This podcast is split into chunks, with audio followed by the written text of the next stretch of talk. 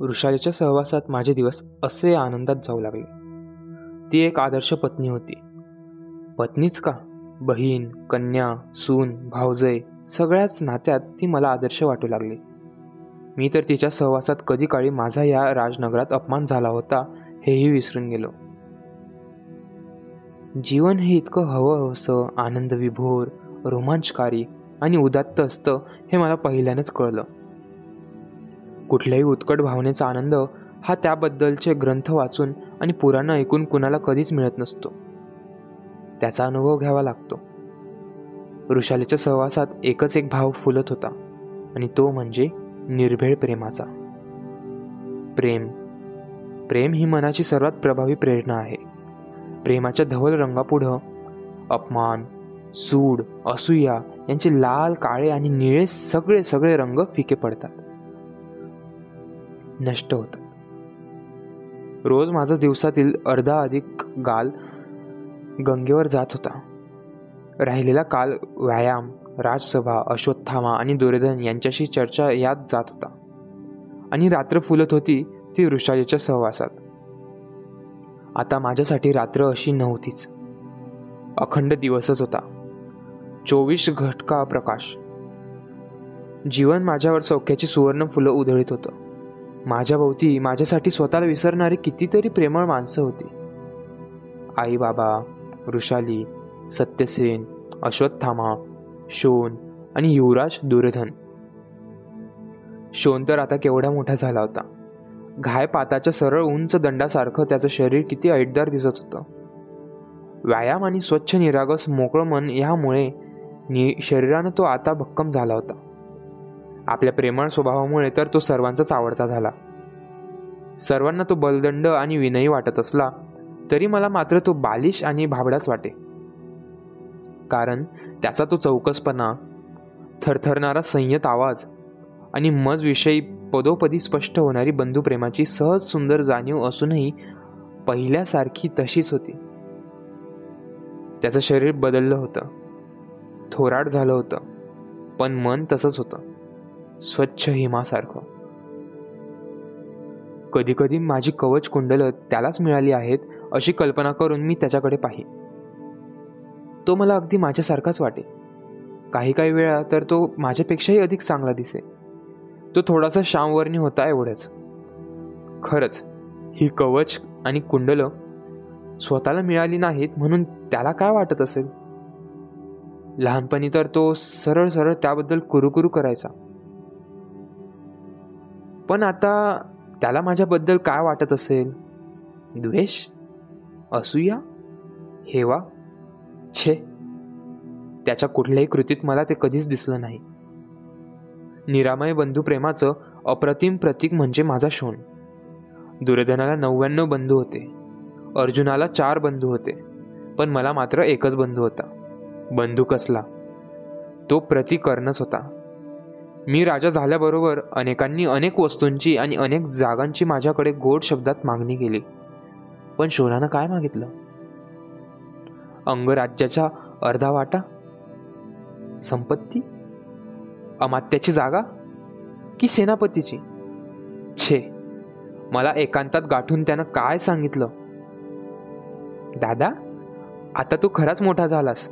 माझ्या मनासारखं झालं. नेहमी तुझ्याजवळ राहायला मिळावं अशी माझी इच्छा आहे. मला तू तुझ्या पांढऱ्या शुभ्र घोड्यांच्या रथाचं सारथी कर. करशील ना? किती विशुद्ध प्रेम होतं त्याचं. मला आठवतंय. त्याचं ते मागणं ऐकून माझा कंठ दाटून आला. आणि त्याचा हात हातात घेऊन तो प्रेम भरानं मी भक फक्त थोपटला. कुणाला माझ्या इतका प्रेमळ आणि नम्र बंधू मिळाला होता? लहानपणी मी कोण आहे? असा मी उगाच त्रागा करून घेई मी शोनाचा प्रिय बंधू नव्हतो काय?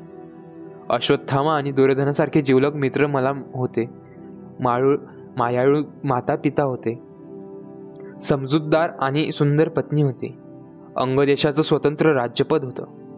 माणसाची सौख्याची यापेक्षा जास्त ती काय अपेक्षा असते? पण पण तरीही माझ्या अंतरंगातील एक अनामिक कप्पा अतृप्तच होता. असंतुष्ट होता. कितीही झालं तरी मी सूतपुत्र होतो. वास्तविक मला माझ्या कुलाची खंत नसायला हवी होती. पण ती होती. का ते माझं मलाच समजत नव्हतं. कधी कधी अजून तीव्रतेने वाटतं की शोनाला घेऊन हस्तिनापुराहून रथ पिटाळावा तो सरळ चंपानगरीत गंगा किनारी न्यावा. शोनानं शिंपले वेचावेत. आपण रथातून सूर्यदेवांकडे पाहावं. संध्याकाळ व्हावी. परतताना गरुड पक्ष्यांकडे पाहून शोनानं तोच प्रश्न मला विचारावा. दादा तू जाशील का रे त्या गरुडासारखा उंचच उंच मीही त्याला उत्तर द्यावं. हो जाईन. इतका उंच? की तुला कधी कधी दिसणारही नाही. पण हे सगळं घडत नव्हतं. घडणारही नव्हतं. जीवनात कधीच मागं जाता येत नाही. युवराज दुर्धनाशी राजकारणावर तशी मी बऱ्याच प्रसंगी करी ओघा ओघातच पांडवांचा निर्देश झाला की त्याचे गहारे डोळे विचित्र रंग पालटू लागत. जवळच शकुनी मामा असत. त्यांना तो अनेक धाडसी कल्पना सांगे. त्यातील संभाव्य धोके मामा आपल्या बुद्धिचातुर्यानं दूर करीत. मला त्यांच्या त्या सर्व कल्पनात कपटाचाच वासी मी त्याला सरळ विरोध करी तेव्हा शकुनी मामा म्हणत राजकारण म्हणजे काय हे करणं तुला कळतच नाही. तू तुझ्या कल्पनेप्रमाणे जगाकडे पाहायचा प्रयत्न करतोस. पण पण ते चूक आहे. राजकारण मनाच्या चांगुलपणावर कधीच चालत नसतं. ते बुद्धीच्या कसरतीवर चालत असतं. जग म्हणतं भाषा हे भावना व्यक्त करण्याचं साधन आहे. पण राजकारणात हीच भाषा मनाच्या खऱ्या भावना व्यक्त ठेवण्याचं साधन ठरतं. राजकारणी माणसाचं मन हे घुशीच्या बिळासारखं असावं. ते बीळ जसं कुठून सुरू होतं आणि कुठं जातं हे कोणालाच कळत नाही. तसंच राजकारणी माणसाच्या मनात काय काय आहे हे कुणाला कधीही कळता कामा नये. राजकारण म्हणजे खुल्या मनानं चर्चा करावी असा मंदिरातल्या प्रवचनाचा विषय नव्हेच? मी त्यांच्या त्या विचारांनी गुदमरून जात असे. मनाला श्रीफळाची उपमा देणारा अश्वत्थामा आणि घुशीच्या बिळाची उपमा देणारे शकुनी मामा यांची मी तुलना करू लागे मला काहीच सुचत नसे. नेतीनं मानवाच्या हाती जीवन कशाला दिले आहे? स्वतः जळून दग्ध होऊन जगाला उजळण्यासाठी? की स्वतःच्या क्षुद्र सुखासाठी इतरांना प्रसंगी निर्दयपणानं जाळण्यासाठी?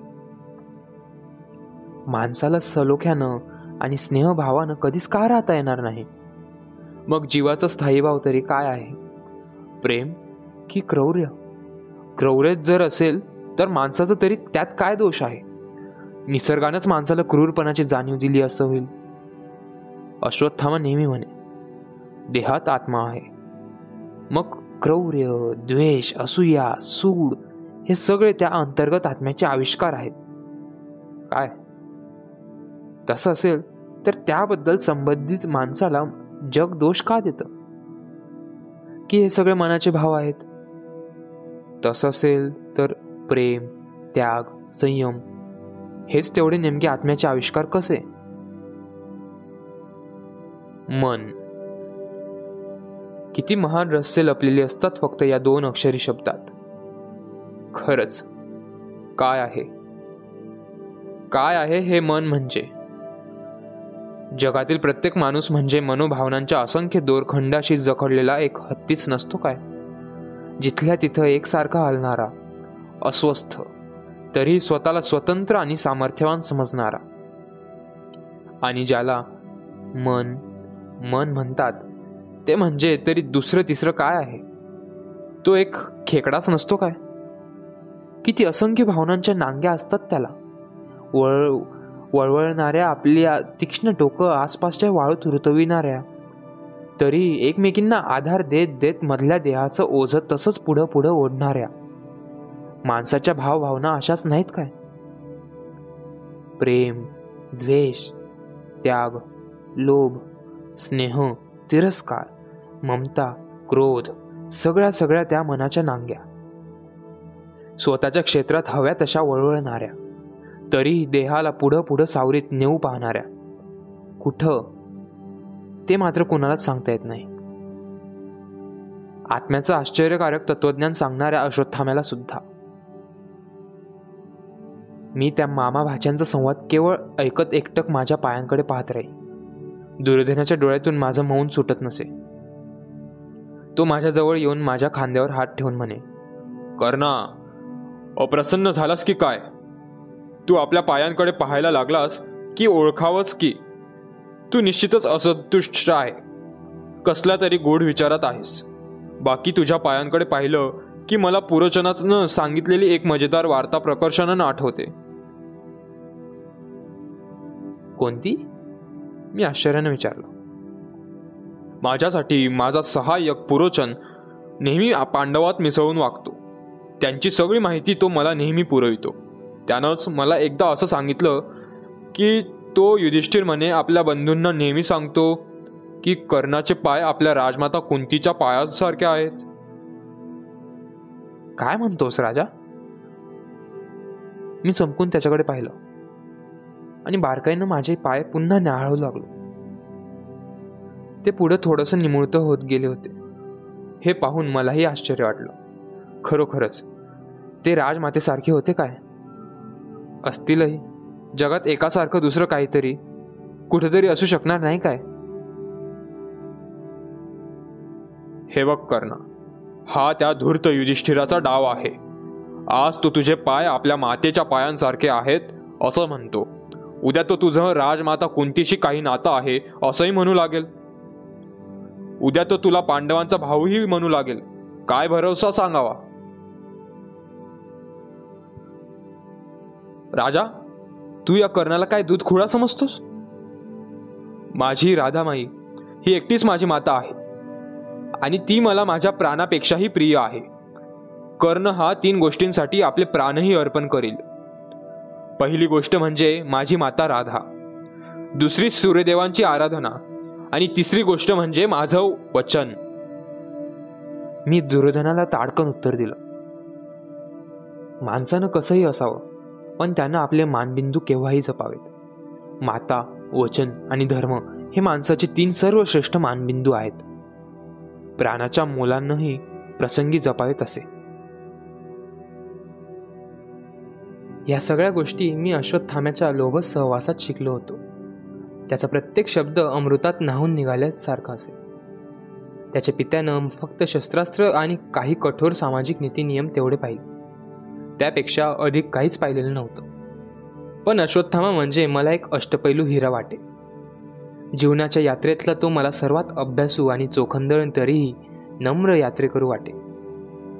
तो शूर योद्धा होता प्रेमळ मित्र होता आज्ञाधारक पुत्र होता निसर्गाचा रसिक भोगता होता. किती बारकाईनं त्यानं आजूबाजूच्या बारीक सारीक गोष्टींचं जीवनाशी डोळस सांगड घातली होती. त्याच्या मौनामुळे कित्येक जण त्याला कोंदटलेला क्षितिजाचा म्हणत. पण मला ते पटत नसे. छे अश्वत्थामा कोंदटलेला क्षितिजाचा असेल कसा? वास्तविक पाहता त्याला क्षितिजच नव्हतं. चोहो बाजूंचं अफाट क्षितिजच त्याच्या विविध ढंगी व्यक्तिमत्वात सहजपणे सामावलं नव्हतं काय? कारण मी त्याला अतिशय जवळून पाहिला होता. माझ्याशी तो अनेकदा घटकान घटका बोलला होता. गुरुद्रोणांनी त्याला विकासाची पुरेशी संधी दि कधी दिली नाही. असं काही जण सांगत. त्यांच्या विशाल व्यक्तिमत्वाच्या वटवृक्षाखाली तो भूछत्रासारखा वाढला. असं म्हणत किती अन्यायकारक अन एकांगी विचार आहेत हे. अश्वत्थामा हा खऱ्या अर्थानं या राजनगरात कुणालाच समजलेला नव्हता. मला तरी त्याचं सर्वांहून अतिशय वेगळं असं स्वतंत्र व्यक्तिमत्व स्पष्ट दिसत होतं. या हस्तिनापुरात त्याच्यासारखं स्वतःचं असं स्वतंत्र वेगळं व्यक्तिमत्व असलेला मला दुसरा कोणीच दिसत नव्हता. कधीकधी तर तो मला गुरुद्रोणांपेक्षाही श्रेष्ठ वाटे. हिमालयाच्या धवल शिखरासारखा उंच गंगेच्या पात्रासारखा विशाल. असाच मी एकदा पहाटे गंगेवर जायला निघालो. अंगावर शुभ्र उत्तरीय टाकून लगबगीनं चाललेला हसतमुख अश्वत्थामा मला मार्गात भेटला. नुकत्याच उमललेल्या शुभ्र कमळासारखी त्याची चर्या प्रसन्न आणि टवटवीत होती. त्याच्या हातात औदुंबराच्या समिधा होत्या. बहुधा सकाळचं हवन करण्यासाठी तो लगबगीनं युद्धशालेकडे चालला असावा. त्याला पाहताच मी रथ थांबवला. राजा झाल्यापासून मी रथातूनच गंगेवर जात होतो. इतर वेळी माझ्या रथाचं सारथ्य शोन करी. पण गंगेवर मात्र मी एकटाच जाई. घोड्यावरीत मी अश्वत्थाम्याला म्हणालो अलभ्य लाभ. गुरुपुत्रा तुझ्या दर्शनानं माझा आजचा सगळाच दिवस आनंदात जाणार. कदाचित न भेटणाऱ्या कोणा दुर्मिळ अतिथीची आज भेटही होईल. तो सहज हसत हसत म्हणाला एवढं माझं दर्शन तुला शुभदायक आहे काय? मग रोजच तुझ्या या गंगेकडे जायच्या मार्गावर मी येऊन बसत जाऊ काय? ते तुला शक्य नाही हे मला माहीत आहे. पण तुझं दर्शन शुभदायक आहे हे मात्र निश्चितच. चल येतोस काय गंगेवर? मी त्याला प्रश्न केला. नको करना आता हवनाची वेळ होत आली आहे. मला गेलंच पाहिजे. निदान या संविधा तरी वेळेवर पोहोचवायला पाहिजेत. हातातील संविधानची छोटी मुळी वर करीत तो म्हणाला. अरे एवढंच ना. मग तुझ्या समिधा युद्धशाळेत पोहोचता करून मगच आपण गंगेवर जाऊ. चल वर रथात ये. मी त्याला आग्रह केला. माझं मन त्याला मोडवेना. तो रथात चढला. आम्ही युद्धशाळेकडे जाऊ लागलो. पक्षी नुकतेच किलबिलत होते. रथाच्या चक्राबरोबर माझ्या मनात स्मृतींची अनेक आवर्त फिरत होती. माझा स्वतःचा तर अनुभव आहे की गती आणि स्मृती यांचं काहीतरी गूढ नातं असावं. नाहीतर गतिमान वाहनात स्मृतींची एवढी गर्दी का व्हावी? म- मला अधिरथ बाबांची आठवण झाली. म्हणून मी अश्वत्थाम्याला विचारलं गुरुपुत्रा पिता पुत्रांच्या नात्यासंबंधात तुझं मत काय आहे? स्पष्ट सांग. तो सहज म्हणाला सूर्याचं प्रतिबिंब नदीच्या डोहात पडतं. पित्याचं तसंच आपल्या पुत्रात पडलेलं असतं. जीवन हे असीम आहे. पुत्राच्या रूपानं पिताच जणू पुन्हा जन्माला येत असतो. जन्मदानाचा हा अखंड यज्ञ विश्वाच्या निर्मितीपासूनच असाच अतूट चालू आहे. असं? तुझा स्वतःचा काय अनुभव आहे? माझा? आहे करणा. एक अतिशय जिवंत अनुभव आहे. पण मी तो कुणालाच सांगितलेला नाही. त्या योग्यतेचं कुणीही मला आजपर्यंत भेटलं नाही. तुला मात्र तो आज मी सांगणार आहे. तसं असेल तर मग सांग तरी. तुझा तो जिवंत अनुभव. काहीतरी महत्वाचं आणि गुप्त सांगावं अशा आवाजात तो म्हणाला. माझ्या वडिलांनी कौरव पांडवांना सारी युद्धविद्या शिकवली हे तुला माहीतच आहे. पण त्यांनी ती त्यांच्या हाती पूर्णार्थानं जाणार नाही याची दक्षता घेऊन ठेवली आहे. धनुर्धर म्हणून विख्यात असलेल्या अर्जुनालाही त्यांनी काही दिवस अज्ञानात ठेवलं. कसं ते ऐक? अर्जुनाला लहान गळ्याचं एक जलपात्र देऊन माझे वडील दररोज त्याला पाणी आणायला गंगेवर पाठवित. सर्वांना ते काम करावं लागे. मला मात्र ते मोठ्या गळ्याचं जलपात्र देत. त्यामुळे मी भरकन सर्वांच्या आधी पाणी घेऊन युद्धशालेकडे परते. पांडव आणि कौरव येण्यापूर्वीच बाबा मला महान असं नारायणास्त्र शिकवित. म्हणजे तुला नारायणास्त्र माहीत आहे तर? होय अर्जुनालाही नंतर ते माहीत झालं. बाबांची ती युक्ती ओळखून त्यानं त्यांच्याकडून हट्टानं ते नारायणास्त्र मागून घेतलं. आम्हा दोघांशिवाय इतर कोणालाच ते माहीत नाही. यावरून तू पितापुत्रांच्या नात्यासंबंधी काय निष्कर्ष काढलास अश्वत्थामन शेवटी मी माझ्या मूळ प्रश्नाची आठवण करून दिली. हाच की पिता पुत्रासाठी काहीही करू शकतो. प्रसंग पडल्यास असत्यही बोलू. आणि वागू शकतो. पण जरी आम्हा दोघांना नारायणास्त्र मिळालं तरी धनुर्विद्येतलं तुझं कौशल्य काही आमच्या ठाई आलेलं नाही. खरंच करना तुला कुणी शिकवलं हे? त्यानं मलाच उलटा प्रश्न विचारला. अर्थातच माझ्या पित्यानं. अश्वत्थामा मी एक सूतपुत्र. मला दुसरं कोण कसं शिकवणार? पिता पुत्रासाठी काही करू शकतो ना? तेव्हा अधिरथ बाबांनीच मला हे शिकवलं असं समज. धन्य आहे तुझा पिता कर्णा. तो माझ्या खांद्यावर हात ठेवीत म्हणाला. एवढ्यात पूर्व दिशा उजळून निघाली. सूर्यदेव अंधाराचा फट फाडून वर आले. आम्ही हा हा म्हणत युद्धशालेजवळ आलो. एका ऋषिकुमाराजवळ अश्वत्थाम्यानं हातातील समिधा दिल्या. आम्ही दोघंही परत गंगेकडे चाललो. बऱ्याच दिवसानंतर आजच मी असा अश्वत्थाम्याला बरोबर घेऊन गंगेकडे चाललो होतो.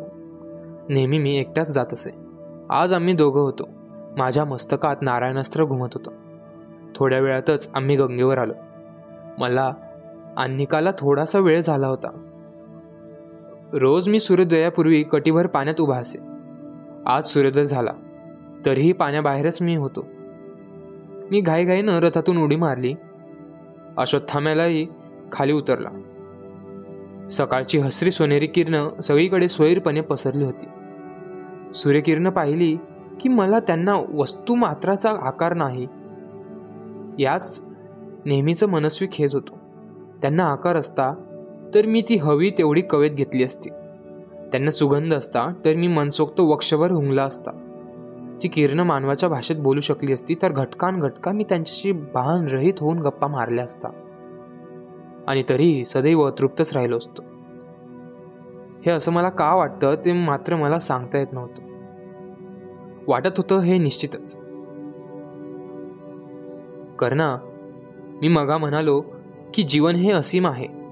या गंगेच्या काठावर आल्यावर मला ते प्रकर्षानं जाणवत आहे.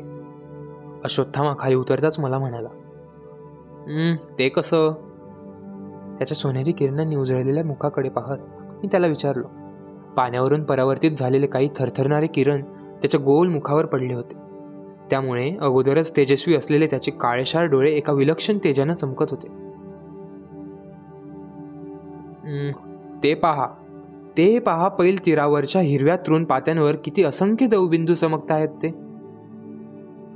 पैल तीराकडे बोट दाखवीत तो सहज म्हणाला. होय मी म्हणालो. काल रात्री इथं उमाशंकर आले असावेत. त्यांच्या पाठशिवणीच्या खेळात उमेच्या गळ्यातील मोत्यांची माला तुटली असावी. खेळ संपल्यानंतर केव्हा तरी उमेच्या लक्षात आलं असावं.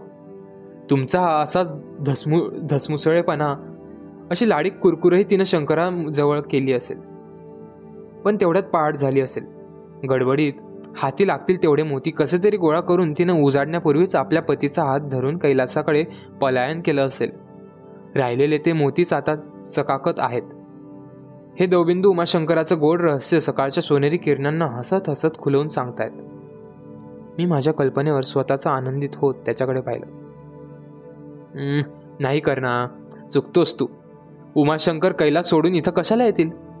आणि त्या भनंग पतीबरोबर संसार करणाऱ्या त्या गरीब उमेजवळ लंकेच्या पार्वतीजवळ मोत्यांची माला तरी कुठली असणार? तो त्या चकाकणाऱ्या दवबिंदूकडे एकटक पाहत शांतपणे म्हणाला. मग? मग तू तरी सांगते दवबिंदू म्हणजे काय ते? कर्णा हे दवबिंदू म्हणजे माणसाच्या जीवनाचं एक उत्कृष्ट प्रतीकच आहे. अरे दवबिंदूच का? निसर्गातली प्रत्येक वस्तू माणसाला काहीतरी धडा देण्यासाठीच विधात्यानं निर्माण केली आहे. पण मानवाचे डोळे उघडे मात्र हवेत. मन स्वच्छ हवं. तरच त्याला जग ही विधात्याची भव्य आणि अखंड पाठशाला आहे. हे कळेल आणि तो ज जगाच्या निर्मितीचं खरं खुरं रहस्य जाणून घेण्यासाठी तळमळणारा एक जिज्ञासू शिष्य होईल अश्वत्थामा पूर्वी तू कधीतरी माणसाचं जीवन श्रीफळासारखं असतं असं म्हणाला होतास. ते अजूनही माझ्या लक्षात आहे. आता तू म्हणतोस की हे दवबिंदू ही मानवी जीवनाचं प्रतीक आहेत. कसं ते जरा स्पष्ट करशील काय? हे बघ करना हे दवबिंदू कुठून येतात आणि कुठं जातात हे कुणाला तरी माहीत आहे काय? माणसाचंही तसंच आहे. तो कुठून येतो आणि कुठं जातो हे कुणालाही सांगता येत नाही. पुढं एक हं? कसं आहे ते? हे दवबिंदू कुणाचा तरी प्रकाश घेऊन चमकतात. इतके की वाटावं जणू काही प्रत्येक दवबिंदू हा एक छोटा आणि स्वतंत्र सूर्य आहे. हे चमचम करणारे दवबिंदू वायूच्या झुळकी सरशी मंद मंद झोके घेतात. आपल्याजवळ असलेली प्रकाश किरणं आपल्यापासून बाहेर फेकतात. त्यांच्याकडे पाहणाऱ्यांना आल्हाद देतात. परंतु जरा का वारा जोरात आला की हे प्रसन्न हसरे दवबिंदू खालच्या मातीत असंख्य जलबिंदू होऊन विरून जातात. का कू न करता न आक्रोश करता. माणसाचंही अगदी असंच आहे. एकाच परमात्म्याची असंख्य रूपं घेऊन मानव म्हणून वावरणारे हे जीव. अरे यातले काही जीव तर एवढे दिव्य असतात की साक्षात परमात्माच वाटावेत. हे सारे आपलं जीवन जगत असतात. पुरुषार्थाच्या किरणांनी जग उजळतात. सौख्याच्या क्षणी आनंदाने डोलतात आणि मृत्यूची चाहूल आली की निमूटपणे त्याच्या स्वाधीन होतात. पिढ्यानपिढ्या हे चाललंय.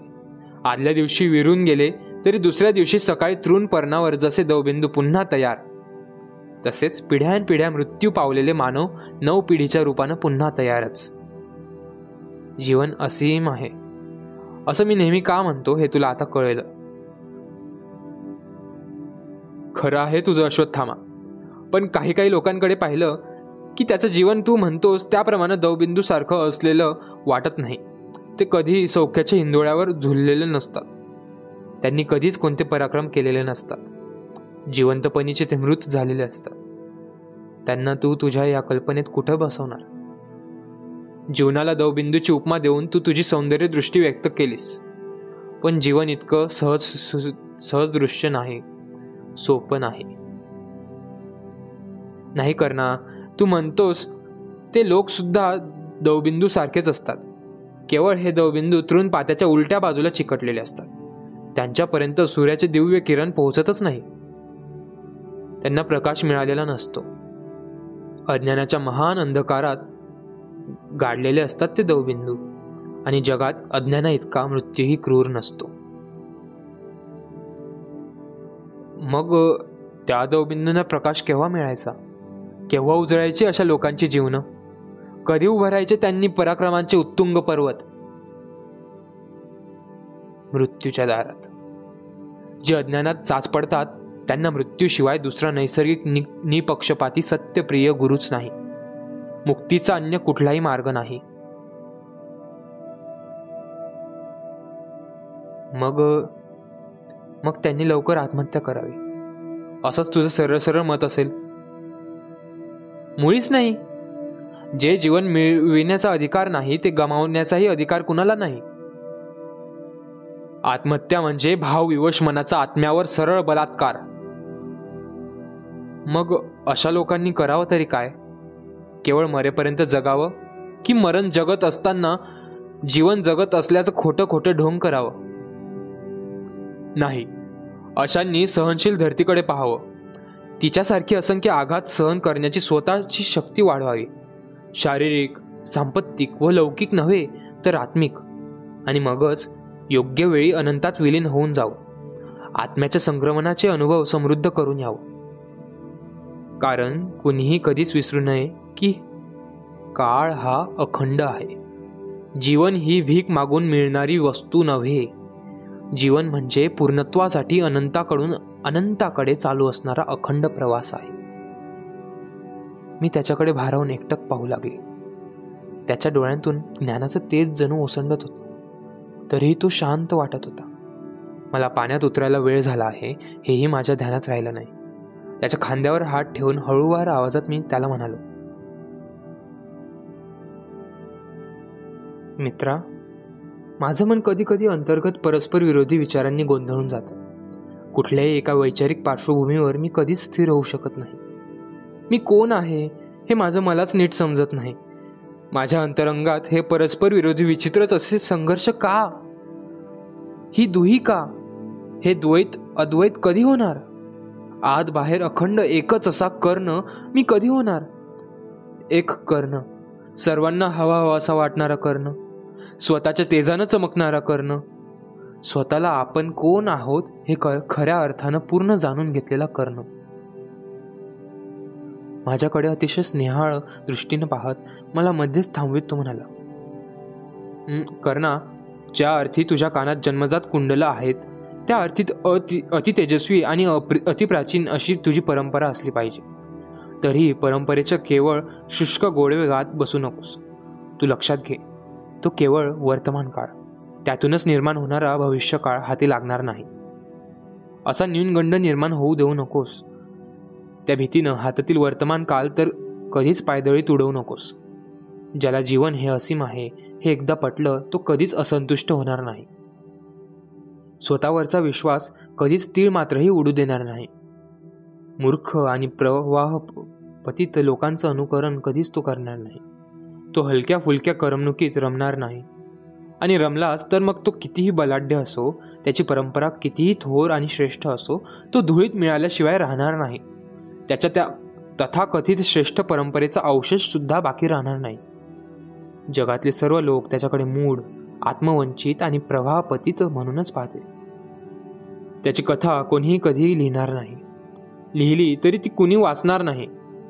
तेव्हा कर्णा पुन्हा पुन्हा मी सांगतो की अशाच अंतर्गत संघर्षणात तू अजूनही असशील तर तत्काळ स्वतःला सावर. स्वतः कोण आहेस ते आत्मपरीक्षणाने नीट एकदा पारखून घे. माझी खात्री आहे तूच एकट्या जगाला दिव्यत्वाचा मार्ग दाखवशील. तुझं अंतर्गत द्वैत मिटलं. तर जग एक दिवस अक्षरशः तुझ्या पायांवर लोळून घेईल इतका तू महान आहेस. त्याचे डोळे अतिशय शांत नि निश्चल होते. कसलं तरी अबोध आणि अपूर्व तेज त्याच्या गौरवर्णी मुगल गोलाकार चर्येवर पाकून नुसतं ओसंडत होतं. त्याच्या वाणीत काहीतरी गूढ आणि सामर्थ्य असत्य ठासून भरलं. असं मला वाटू लागलं. त्याच्या निरपेक्ष आणि स्पष्ट सल्ल्यानं माझ्या त्याच्याबद्दलचा आदर दुनावला जगात तोंडासमोर स्तुती करणारे अनेक लोक असतात. दोष दाखविणारे थोडेच. मार्गदर्शन करणारे तर क्वचितच. त्याचे काही शब्द माझ्या कानात एकसारखे घुमू लागले. तुझी परंपरा तेजस्वी आहे. वर्तमान काल लक्षात घे. भविष्यकालात न्यूनगंड नको. जगाला दिव्य संदेश. मी त्याचा हात हातात घेऊन म्हणालो अश्वत्थामा कुणालाही आजवर सांगितलं नाही ते आज केवळ तुला सांगतो आहे. माझा गुरु दुसरा तिसरा कोणीच नाही. मी धनुर्विद्येसाठी साक्षात सूर्यदेवांना गुरु केला आहे. त्यांच्याकडून मला नेहमीच दिव्य संदेश येतात. मला स्वतःला ते पूर्णपणे समजतात. पण अडचण हीच आहे की कुठल्याही भाषेत ते मला कधीच सांगता येत नाही. जेव्हा जेव्हा एखादं अतर्क्य कृत्य माझ्याकडून घडतं तेव्हा तेव्हा ते माझ्या गुरूंच्या आदेशामुळेच घडतं. मी आकाशाकडे बोट दाखवित म्हणालो. आम्ही दोघांनी त्या तेजो निधीला नमस्कार केला. माझ्या कानात अश्वत्थाम्याचे काही चुकार शब्द मात्र रेंगाळत होते. काळ अखंड आहे. जीवन असीम आहे. यापूर्वी अनेक वेळा ओठावर आलेला एक प्रश्न त्याला मी विचारू शकलो नव्हतो. तो प्रश्न निश्चय करून आज विचारायचाच असं मी ठरवलं. तो नेहमी आपल्या शिरावर एक वस्त्राची धवलपट्टी लपेटून तिची निर्गाठ हनुवटीखाली बांधत असे. त्याच्या शिखरावर जखम तर नसावे ना? अशी शंका मला वारंवार आली होती. शेवटी अर्घ्यदान करून परतताना मी त्याला विचारलंच. अश्वत्थामन तू नेहमी आपलं शिर आच्छादून का घेतोस? सूर्यकिरणांचा त्रास होतो म्हणून की काय? नाही मुळीच नाही. उलट गंगेचं पात्र आणि सूर्यकिरण याचं मला मनस्वी आकर्षण आहे. पण मी शिरावर वस्त्राचं आच्छादन का घेतो हे तुला आज सांगत नाही. योग्य योग्य काली मात्र तुलाच आणि निश्चयानं ते सांगेन.